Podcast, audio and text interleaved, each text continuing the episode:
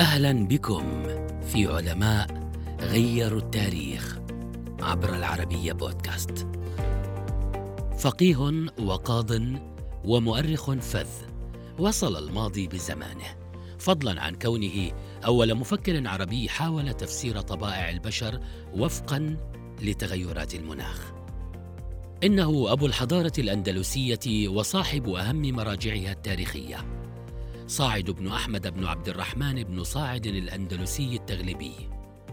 أصوله تعود إلى مدينة قرطبه وإن كان ولد في مدينة ألميرية جنوب شرق إسبانيا على البحر المتوسط عام 1029 بداية تحصيله العلمي كانت في قرطبه ثم انتقل إلى طليطلة طلبا للعلم وكان في الثامنة عشر من عمره وعاش في كنف أميرها يحيى ابن إسماعيل. تسلم صاعد مسؤولية القضاء في طليطلة وبقي في منصبه حتى وفاته المنية بعد أن تجاوز الأربعين بقليل. تأثر بأستاذه الفقيه والعالم الشهير ابن حزم خاصة فيما يتعلق بملل وأديان الحضارات المتعاقبة وإن امتاز صاعد بربطه تاريخ الأمم بعناصر أخرى غير الأديان كطبيعة المناخ. امتازت مؤلفاته برصانة الأسلوب ومنهجية البحث. ورغم أنه توفي في سن مبكرة إلا أنه أبدع مؤلفات عدة لم يصل إلينا منها سوى كتابه الشهير طبقات الأمم الذي ألفه قبل وفاته بقليل.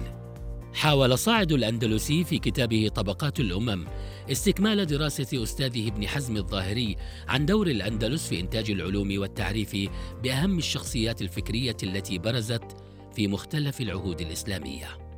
إلا أن نهجه في التأليف. اختلف عن نهج ابن حزم في كتابه مراتب الأمم فهو لم يكتفي بأخبار العلماء والمفكرين بل حاول التعريف بعصرهم وبيئتهم. شملت مؤلفات صاعد الاندلسي الأخرى موضوعات مختلفة كالفلك في كتاب حركات النجوم والكواكب وفهم الملل والنحل في كتاب الديانات والمعتقدات والفرق الإسلامية وغير الإسلامية. وفهم التاريخ في كتاب جوامع وأخبار العرب والعجم.